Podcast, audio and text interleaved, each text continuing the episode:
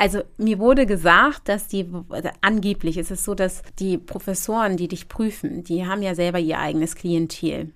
Und die haben oftmals gar nicht das gewisse Know-how, aber sind einfach Professoren und haben Angst, dass wenn ausländische Fachärzte kommen, dass sie die gut betuchten ja, Klienten quasi wegnehmen, in Anführungsstrichen, und so mhm. verlieren sie theoretisch Geld. Und die zweite Begründung war wohl, dass die WHO und alle anderen Organisationen Ghana jedes Jahr wohl Geld geben, weil sie einen Ärztemangel auf Papier haben. Wenn sie aber äh, mehr Ärzte haben, kriegt Ghana weniger Geld. Hm. So, und da versuchen sie wohl quasi so einen Einlassstopp zu machen. Herzlich willkommen zur Folge 12, liebe Leute. Mein Name ist Julie Chidibu, Host von Afrikaner, dem Podcast, der das Narrativ schwarzer Menschen verändert und Brücken baut. Wie wird man Gynäkologin in Deutschland und wie hat eine junge schwarze Frau namens Elina Fechtner das geschafft und beanstandet? Inwiefern unterscheidet sich ihr Weg von dem nicht schwarzer oder weißer Menschen? Das finden wir in dieser Folge heraus. Elina hat in ihren jungen Jahren bereits sehr viel gesehen und viel Erfahrung als Medizinerin gesammelt, unter anderem auch in Ghana und wir sprechen daher darüber, warum sie nicht dort praktiziert, wie es ihr hier als Gynäkologin ergeht und ob und wie Ghana doch irgendwann noch in Frage kommen könnte. Happy listening!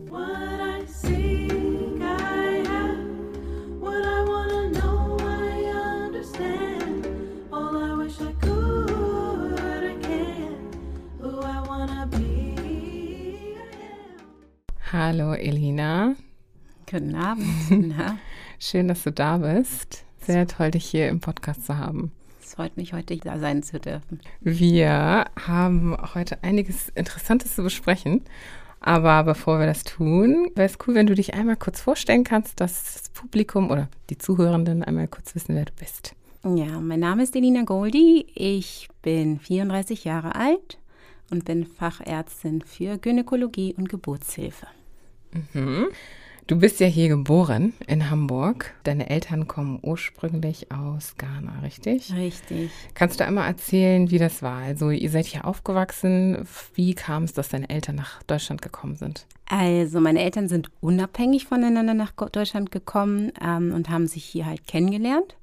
Mein Vater hat initial BWL hier studiert und ähm, für meine Mutter war das eigentlich nur vorübergehend, weil sie eigentlich nach England wollte. Und dann hat man sich über gemeinsame Freunde kennengelernt und ist zusammengekommen. Hm. Und wahrscheinlich nach England wegen Englisch und es einfacher gewesen wäre. Ne? Mhm. Genau. Okay. Und du hast aber auch Geschwister, ne? Ja. Also ich habe einen älteren Bruder, mhm. ähm, der ist jetzt aktuell, ich muss kurz ausrechnen, peinlich, ähm, 47, genau. Ah. Und einen jüngeren Bruder, der ist 30. Du bist also in der goldenen Mitte. Und ich liebe es. Ja. ich hatte hier schon mal einen Gast, den Philipp, der war auch in der goldenen Mitte. Und ich bin es tatsächlich auch. Ich bin genau die Nummer 5 von 10. Oh, wow. Mhm. Also ich kann das nachvollziehen, dass es sich sehr gut anfühlt. Mhm. gut eingepackt ist Auf dann. jeden Fall. Und was haben deine Eltern hier gemacht? Also meine ähm, Mutter ist quasi Stationshilfe gewesen in, einem, ähm, in einer Einrichtung für geistig und körperlich behinderte Menschen. Hat halt auf sie aufgepasst und gepflegt. Ist jetzt aktuell in Rente seit zwei Jahren. Mein Vater war initial Geschäftsmann, dann hat er, ist auf Taxifahren umgestiegen, weil er meinte, damals hat es viel mehr Geld gemacht. Hier in Deutschland? Ja, in Hamburg. Was? Ja. Okay, wow. Genau. Ich glaube, steuerrechtlich haben die da nicht so drauf geachtet. ah, daher weht der Wind. Okay. Ja. Alright. Und deine Eltern leben aber beide noch hier? Also, meine Mutter pendelt zwischen Ghana und ähm, Hamburg. Die war jetzt gerade neuneinhalb Monate in Ghana, ist jetzt seit einem Monat knapp wieder zurück. Mein Vater ist letztes Jahr verstorben. Oh, das tut mir leid. Alles gut. Du hast eine sehr, sehr beachtliche Karriere hinter dir, beziehungsweise bist ja noch dabei. Ich muss sagen, als ich dich zum ersten Mal gesehen habe, das war ja in diesem Safer Space für junge schwarze Mädchen. Und das hat mich so geflasht. Das war für mich der Augenblick, an dem ich entschieden habe, ich muss irgendwie irgendwas machen für diese Generation und diese Gesellschaft und schwarze Menschen, weil als du dich vorgestellt hast und gesagt hast, du seist Gynäkologin, war das für mich so, wie bitte? und wir hatten ja auch schon mal darüber gesprochen, dass das für dich ja auch immer wieder ja vorkommt, also dass du so wahrgenommen wirst, ne, mit sehr viel Überraschung. Und ich frage mich, wie du selbst ja diesen beruflichen Weg eingeschlagen hast. Also mein Werdegang war jetzt nicht äh, wie bei ganz so ganz vielen anderen, dass ich äh, von klein auf gesagt habe, ich will Ärztin werden oder dergleichen. Mhm. Ähm, ich muss gestehen, meine Eltern beziehungsweise meine Mutter auf jeden Fall, die wollte das. Das habe ich schon von klein auf gemerkt. Ich habe, mein ghanaischer Name heißt Ja in Ro. Das heißt sowas wie wortwörtlich übersetzt Ja Medizin. Also Ja Medizin. Also ich bin quasi nach meiner Großmutter benannt worden und sie heißt so oder Ach, hieß so. Okay. Genau, und ähm, meine Mutter hat dann früher mal gesagt, ja, du wirst irgendwann Ärztin, so wie dein Name ist. Hm. So. Ja, wir schreiben den Namen ja auch sehr viel zu, ne, in Afrika. Also Richtig. im Kongo auf jeden Fall auch und ich weiß in Nigeria zum Beispiel und im Ghana ja dann auch wahrscheinlich. Ne? Richtig. Hm. Ähm, aber ich habe nie wirklich drüber nachgedacht. Hätte ich auch gewusst, dass was ich machen möchte, muss ich gestehen, wäre ich nach der neun oder zehn auch abgegangen und hätte dann irgendwie was gelernt, sei es ein Handwerk oder dergleichen. Aber ich wusste nie, was ich machen möchte. Okay. Und da war die Schule für mich die einzige Option, weil sie mir auch nicht allzu schwer fiel. So. Dann, ähm, ja, kam das Abitur und ich wusste immer noch nicht wirklich, was ich machen wollte. Und dann dachte ich, ja, wieso nicht in die Business-Schiene gehen? Hatte mich auf internationales Management beworben und gleichzeitig ähm, hatte jemand anderes mich für Medizin beworben über die ZVS. Aber ich habe halt nicht wirklich drüber nachgedacht, wollte eigentlich internationales Management machen. Dann kamen aber beide Zusagen und die letztere halt unerwartet, weil ich mich ja eigentlich nicht beworben hatte. Mhm. Ähm, naja. Aber du wusstest, dass die Bewerbung rausgeschickt wurde. Erst später. Okay. Erst später. Ich hatte mich mit dem ganzen Thema gar nicht befasst, weil ich wusste, okay, ich mache einfach drei Jahre BWL und dann sitze ich irgendwo in einer Firma und mache mein Ding. Ja. Dann kamen beide Zusagen und das BWL-Studium hat einen Monat früher als Medizin angefangen. Und da habe ich halt gedacht, ja, theoretisch kann ich einfach erstmal Medizin machen und dann kann ich immer noch internationales Management studieren, weil der Medizinstudiengang ist ja auch etwas länger, eigentlich doppelt so lang. Und dann mache ich lieber das Längere zuerst und dann äh, switche ich um auf das ähm, Managementstudium. Dann habe ich mit Medizin angefangen. Es ist jetzt nicht so, dass ich mich nicht dafür interessiert hätte. Ich habe mich immer für den Menschen, menschlichen Körper interessiert. Ähm, aber es kam mir nie irgendwie in Erwägung, Medizin zu studieren, weil ich immer nur Negatives gehört habe. Jetzt weiß ich auch warum. ähm, aber ich dachte, okay, aus reinem Interesse studiere ich das einfach mal und wenn ich keine Lust mehr habe, kann ich ja immer noch abbrechen und switchen. So. Du hast dann zwei Studienplätze besetzt gehabt? Also, nee, also ich habe dann bin dann vom internationalen Management ähm, abgesprungen. Mhm. Aber ich hatte halt einen guten Schnitt und dachte, okay, ich kann es halt immer studieren, wenn ich möchte. Mhm. Und habe mich dann für den längeren Studiengang, welcher Medizin war, entschieden. Okay das Studium ging dann sechs Jahre, ne? Ja, sechseinhalb Jahre. Mhm. Genau. Und in der Medizin lernt man ja erstmal sehr generalistisch. Wann hast du dich da festgelegt, in Richtung Gynäkologie ja, zu gehen? Ja, genau. Also man ähm, lernt erstmal quasi, kriegt man die Grundzüge ja. ähm, des menschlichen Körpers in den ersten zwei Jahren und dann auch mit Chemie und fürs Physikum halt naturwissenschaftliche Fächer eher Physiologie. Dann nach dem Physikum war es bei uns so, dass wir dann ähm, eher in die Klinik gegangen sind um dann ein bisschen Kon äh, Patientenkontakt zu haben.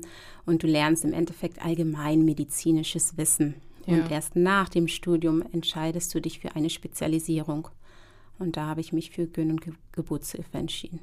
Und das ist dann nach den sechs Jahren, genau. dass du dich spezialisierst. Okay. Richtig. Und wieso dieser Bereich speziell? Also, wie immer habe ich nicht wirklich drüber nachgedacht.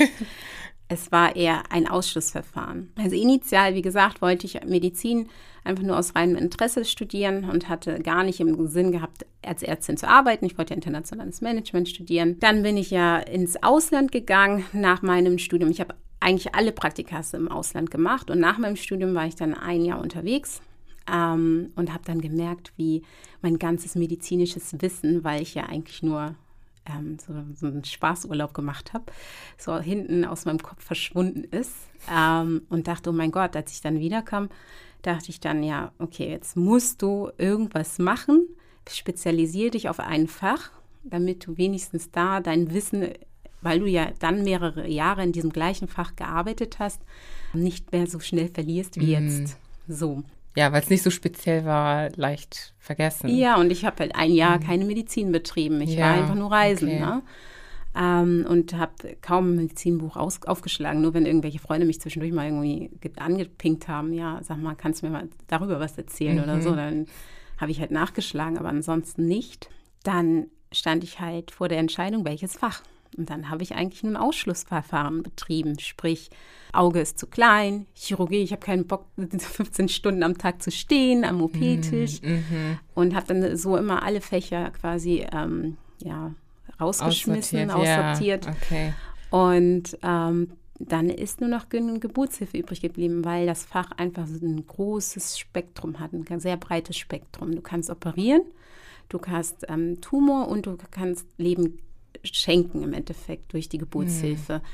Ähm, du hast immer Patientenkontakt, kannst dich aber gleichzeitig zurückziehen. Im OP zum Beispiel, muss diesen Kon Patientenkontakt nicht unbedingt wahren. So. Ähm, ja, und dann dachte ich, ja, das wird mein Fach. Du hattest ja auch in unserem Vorgespräch erzählt, dass es so verschiedene Arbeitsorte gibt, in denen man arbeiten kann. Also es gibt mal Kliniken, mal Krankenhäuser, mal ähm, hat man die eigene Praxis. Und du hast dich aber für einen bestimmten Arbeitsort dann entschieden und gesagt, du bist im Krankenhaus, oder? Ja, semi. Also okay.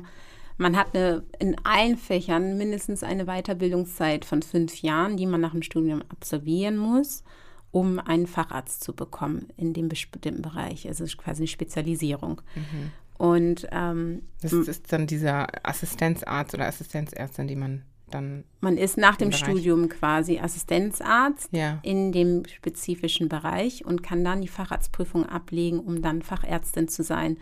Mit dem Facharzttitel kann man Oberarzt, Chefarzt und wie auch immer werden. Ah ja, verstehe. Okay. Genau.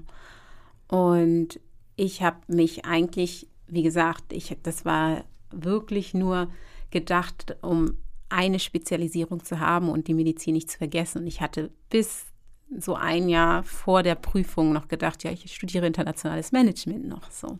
Nach den ganzen Jahren Studium. Ja, wow, genau. Okay. Ähm, dass man aber auch gut kombinieren kann trotzdem. Ne? Man kann ja dann auch irgendwie in den Vorstand eines Krankenhauses gehen oder als Geschäftsführer dann mhm. arbeiten, wie auch immer. Von mhm. daher war das für mich nicht allzu abwegig. Okay. Also muss nicht unbedingt den Touch zur Medizin verlieren, wenn man mhm. internationales Management oder BWL studiert. Nichtsdestotrotz habe ich dann nach dem Facharzt überlegt, ja, also die Klinik ist zwar schön, das ist nicht langweilig, immer viel Action, viel, viele Notfälle als Gynäkologin und Geburtshelferin. Dann habe ich den Facharzt gemacht und dachte, oh, jetzt, nachdem ich nach fünf Jahren mich mal wieder richtig hingesetzt habe, um zu lernen, habe ich so gar keine Lust mehr, ein neues Studium zu beginnen. Hm. Hatte dann auch mit vielen Leuten gesprochen. Ich hatte schon eine Geschäftsidee, die ich eigentlich umsetzen wollte. Ähm, und die meinten alle, dafür brauche ich kein Studium. Wenn ich mich eh selbstständig machen möchte, kann ich einfach loslegen. So. Dann habe ich, ähm, war mal initial eigentlich der Plan, dass ich nach dem Facharzt dann direkt nach Ghana gehe, um das umzusetzen. Dann ist mein Vater erkrankt und bin dann erstmal in Hamburg geblieben. Dann war es so, dass mein Vater verstorben ist und ich dachte, okay, du willst deine Mutter nicht alleine hier lassen, weil die noch nicht bereit war, damals zu dem Zeitpunkt ganz nach Ghana überzusiedeln. Und ja, dann habe ich einfach gesagt, ja, was möchtest du denn jetzt eigentlich machen? Jetzt hast du einen Facharzt und müsstest eigentlich jetzt irgendwann wieder anfangen zu arbeiten. Mhm. Und habe dann überlegt, dass ich nie wieder in die Klinik möchte, nie und nimmer.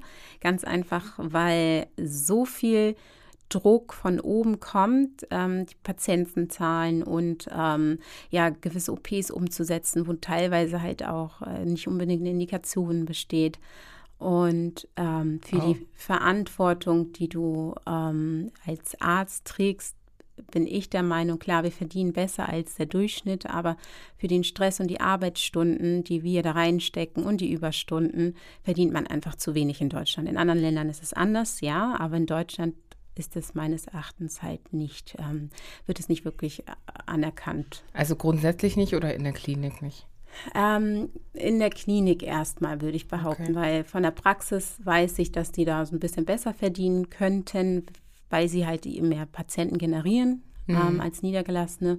Aber ich habe noch nie in der Praxis gearbeitet und ich hatte doch noch nie Lust, dort zu arbeiten, ganz einfach, weil ich weiß, dass die Notfälle, die ich sehen möchte, das Operieren und so weiter, das kann ich in der Praxis so nicht. Ähm, und alle, alles, was heikel ist, wird ja eh in ein Krankenhaus geschickt. Das heißt, der Niedergelassene kümmert sich ja so gesehen nicht wirklich drum, sondern mhm. leitet weiter ins Krankenhaus. Mhm. Und ähm, da passieren halt die ganzen tollen OPs und ähm, die Dinge, die man so eigentlich nicht sieht. Ne? Mhm. Ne? Ähm, ja. Ja, spannend, dass du da tolle OPs so sagst. die Perspektive ist ja auch erstmal anders, wie du einnimmst. Ne? Deswegen bist du ja auch Ärztin am Ende des Tages. Ja, richtig. Also es gibt ja auch schöne OPs, wie was ich, Brustvergrößerung oder dergleichen. Ne? Das mhm. ist ja nicht unbedingt mit Notfall verbunden, aber das macht ja Stimmt. keinen Niedergelassene. Ja, genau. ja. Ja, also dann habe ich erstmal die Klinik ausgeschlossen, dann habe ich die Praxis ausgeschlossen, dachte ja, okay, es gibt eigentlich nicht so viel, äh, was ich noch machen kann. Hatte dann so ein bisschen geguckt und dann hat, hatte das Gesundheitsamt eine Stelle frei, dachte ich, ja, okay, warum nicht? Super entspannter Job bestimmt, ist ja beim Amt. Ähm, ja, dann habe ich dort angefangen und so zwei, drei Monate im Amtsdasein habe ich dann gemerkt, ja, okay, meine Gehirnzellen werden nicht unbedingt sehr doll strapaziert, muss ich gestehen. Weil es dann zu entspannt war. Es war doch zu entspannt für mich. Ähm, vor allem, wenn man von einer 70-Stunden-Woche kam, oder 80 mhm. Stunden teilweise und dann irgendwie 40 Stunden halt am PC sitzt. Dann war es echt 9 to 5 wieder, ja. Genau. Was natürlich schön ist, wenn man, was ist ich, 50 ist und ähm, so zehn Kinder zu Hause hat, dann ist das äh, bestimmt schön, nur mal Was der Durchschnittsdeutsche ja auch hat. Aber für mich ähm, hat es mir dann doch nicht so gereicht und dann habe ich gesagt, okay, ähm, dann wird es die Klinik sein. Mhm. Ähm, das heißt, ich arbeite im Amt und arbeite halt auch in der Klinik. Nur das Gute halt jetzt ist, dass ich mir meine Arbeitszeiten gänzlich aussuche.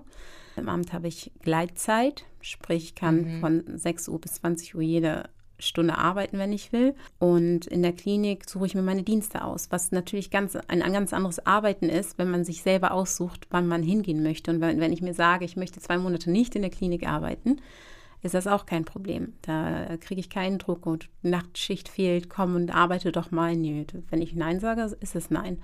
Und von daher ähm, habe ich ein sehr flexibles Arbeiten. Ach, wow. Und das mhm. ist bei für alle Ärzte so, ja? Jeder kann sich das so einteilen in der Klinik. Also theoretisch schon, aber ich habe während des Studiums davon nie gehört. So ähm, nach dem Studium, also alle meine Freunde sind eher, eher ähm, fest angestellt in der Klinik und da kannst du es dir halt nicht aussuchen und deinen Urlaub nicht aussuchen unbedingt. Ähm, kannst ähm, dir was wünschen, klar, aber ob ja. das umgesetzt wird, ist eine andere Frage. Ähm, ich habe mich halt, wie gesagt, informiert, weil ich wusste, ich möchte weder das eine noch das andere. Und ähm, für das, was ich mache, werde ich auch besser entgeltlich bezahlt als ein normaler Klinikangestellter, mhm. was nochmal ein Bonus ist. Ähm, weil der Bereich einfach besser bezahlt wird von Gynäkologie und. Nee, nee, weil das über es ist so, dass du quasi, ähm, weil Not am Mann ist, ähm, einspringst. Ja. Ähm, ich kann, ich habe jetzt bis Ende des Jahres quasi meine Dienste schon eingetragen in den Kliniken hier in Hamburg, wo ich arbeiten möchte, beziehungsweise die mich brauchen, die fragen ja an. Und die haben halt zu wenig Personal, sei es, weil einige schwanger sind, andere vielleicht eine andere Klinik gewechselt haben und dann springe ich ein. Ah, okay. Das heißt, du hast nicht eine bestimmte Klinik, in der du jedes, also jeden Tag tätig bist, sondern du wechselst die regelmäßig? Ja, also ich habe quasi mehrere Kliniken parallel, muss man sich vorstellen. Aber du bist nicht überall gleichzeitig. Ich bin da. nicht überall gleichzeitig, richtig. Aber es kann sein, dass ich in einem Monat in zwei oder drei Kliniken arbeite, die ich kenne, die ich mag, die in meiner Nähe sind. Ich suche mir das halt ah, quasi okay. aus. Und das ändert sich dann täglich oder wöchentlich? Nee, also oder? wie gesagt, ich habe meinen Dienstplan, den ich mir selber zurechtgelegt habe, ja. habe ich jetzt schon bis September, Oktober oder eigentlich auch bis Dezember ähm, und der steht. So, das heißt, ich sage, ich gehe in die eine Klinik irgendwie viermal im Monat und in die andere fünfmal im Monat, keine mhm. Ahnung, so wie ich möchte, mhm. je nachdem. Mhm. Okay. Genau. Verstehe. Du hast ja auch ähm, im Ausland versucht zu arbeiten, beziehungsweise speziell in Ghana, sagtest du ja. Ja. Und äh, das ist ja nicht so gut gelaufen. Du wolltest eigentlich nach dem Studium in grundsätzlich in Ghana tätig sein. Hm. Erzähl doch mal, wieso das nicht geklappt hat. Also nicht nach dem Studium, sondern nach meinem Facharzt, nach weil ich Facharzt, ja Spezialistin bin. Mhm. Und warum es nicht geklappt hat, ist A, ähm, muss ich nochmal vorweg erzählen, ich habe schon in Ghana gearbeitet. Mhm. Ich habe da diverse Praktikas gemacht und als ich dann Ärztin war, habe ich dann äh, bin ich mit einer ähm, gemeinnützigen Organisation hin. Da haben wir Patienten kostenlos ähm, operiert über mehrere Tage jedes Jahr und da hat mich kein Schwein nach irgendeiner Approbation oder einer Urkunde gefragt, weil sie einfach froh waren, dass die Leute kommen und umsonst Patienten operieren. Mhm. So. Dann dachte ich, ja, okay, dann wird es ja auch kein Problem für mich sein, wenn ich jetzt mit meinem Facharzt auch noch ähm, komme und hier arbeiten ja. möchte. Aber wahrscheinlich mit offenen Armen empfangen. Ja, nicht wirklich. ähm, ja, es war dann so, dass ich dann dorthin gekommen bin und mir, ich habe dann halt ähm, Leute kenne ich ja aus Ghana, in Ghana, wie auch immer, ähm, weil ich regelmäßig da bin. Ich bin so zwei, dreimal im Jahr da und dann habe ich halt ein bisschen rumgefragt und dann über Bekannte und Freunde wurden mir dann Ärzte an die Hand gegeben, die auch aus dem Ausland gekommen sind. Und die haben mir alle, also ich glaube, ich habe mit sieben Ärzten gesprochen und zwei Einheimischen, die haben mir alle gesagt, mach diese Prüfung einfach nicht, fang einfach an zu arbeiten, mach eine Praxis auf, es kommt eh keiner zum Kontrollieren. Weil sie würden dir nur Steine in den Weg legen. Und ich dachte, nee, ich als ja eigentlich Deutsche, muss man gestehen, ich bin zwar Ghanasch, aber ich bin hier aufgewachsen, mhm. dachte, nee, ich möchte den rechten Weg gehen. Ja, ich möchte Regeln befolgen. Genau, ich möchte mein Zertifikat haben. Ich will keine Probleme im Verlauf haben. Mhm. Ähm, naja, dann habe ich äh, mich darum gekümmert, dass ich ähm, zu dieser Prüfung zugelassen werde. Und ähm, das war auch schon ein Akt, muss man gestehen. Und ähm, da gibt es gibt nicht wirklich Ansprechpartner. Und gleichzeitig hatte ich auch eine getroffen, die irgendwie vor zehn Jahren nach Ghana gezogen ist und keine Prüfung ablegen musste, auch aus Deutschland kam. Und die meinte, ja, fang doch einfach an, ich muss auch keine Prüfung ablegen. Und dann meinte ich, ja, aber das ist jetzt neu wohl.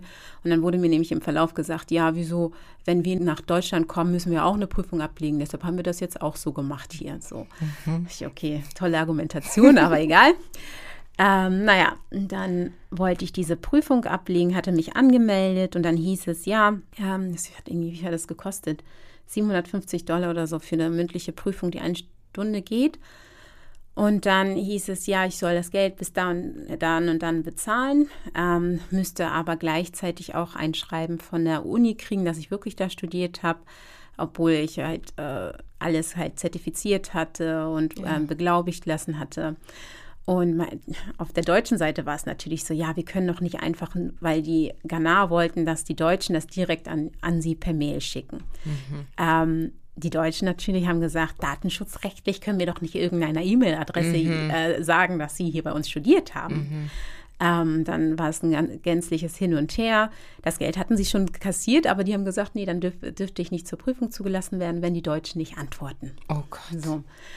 Was? Ja, und dann ähm, hat es doch dann irgendwie geklappt, weil ich, ähm, ja, ich war halt dann vor Ort und habe mit denen geredet, habe denen die Situation erklärt, habe denen ja. auch mal meinen Ausweis gezeigt, habe denen unterschrieben, dass ich das auch so möchte. Und dann haben sie denen geantwortet und dann ähm, habe ich wochenlang nichts von denen gehört, bin dann ähm, nach Ghana geflogen, einfach weil ich halt regelmäßig da bin, kam an und genau an dem Tag, wo ich ankam, zwei Stunden später, kriege ich auf meiner ghanaischen Nummer einen Anruf von denen, dass ich bitte übermorgen mich vorstellen soll, damit ich zur Prüfung zugelassen werde. Ohne dass die wussten, dass du überhaupt richtig, kommen würdest. Richtig. Die das heißt, hatten, du hättest theoretisch noch in Deutschland sein können. Dankeschön.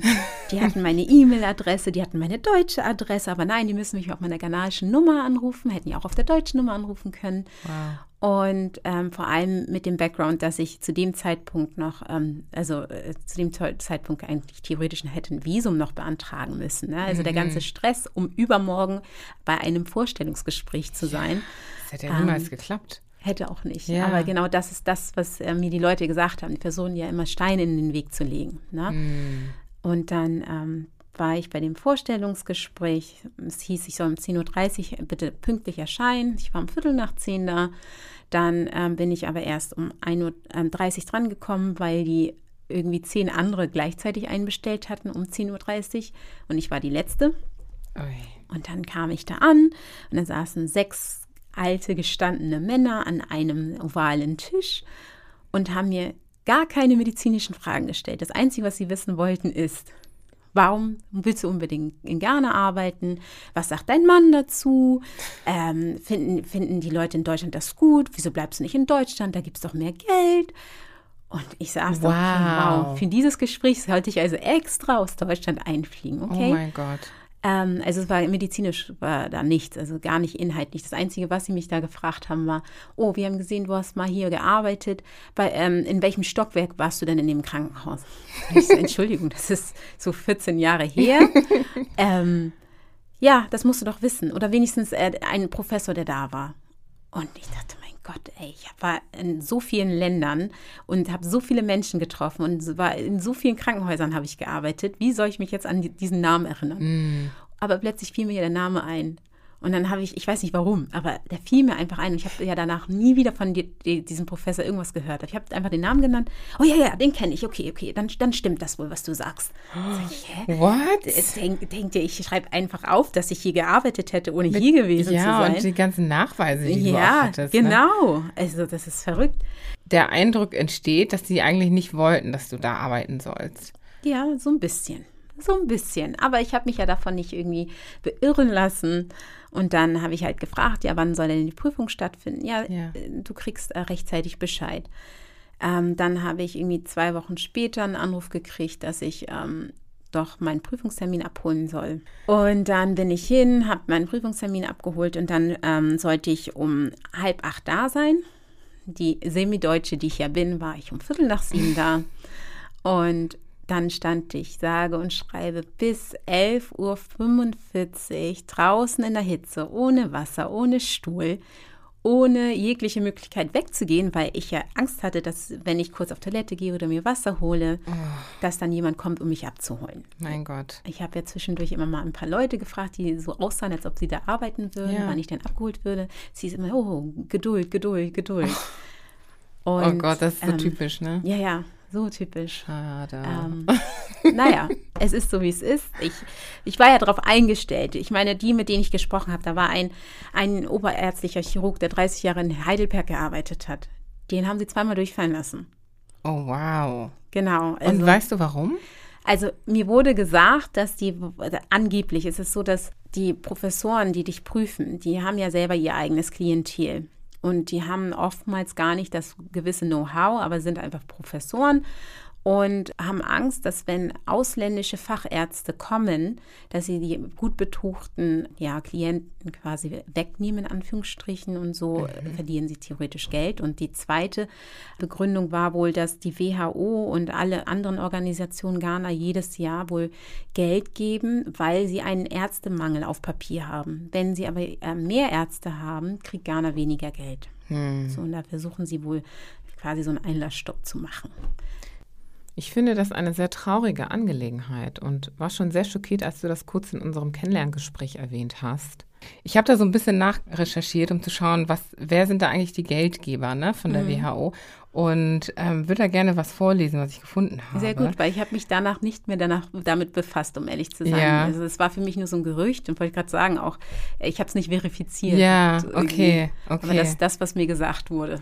Ja, dann lese ich das mal vor. Ich finde, ich bin total gespannt auf deine Meinung dazu mhm. auch. Also grundsätzlich ist es ja so, dass die WHO sowohl von öffentlichen als auch privaten Geldgebern finanziert wird und mittlerweile ist es so, dass die privaten Geldgeber 80 Prozent ausmachen von mhm. diesen Geldgebern.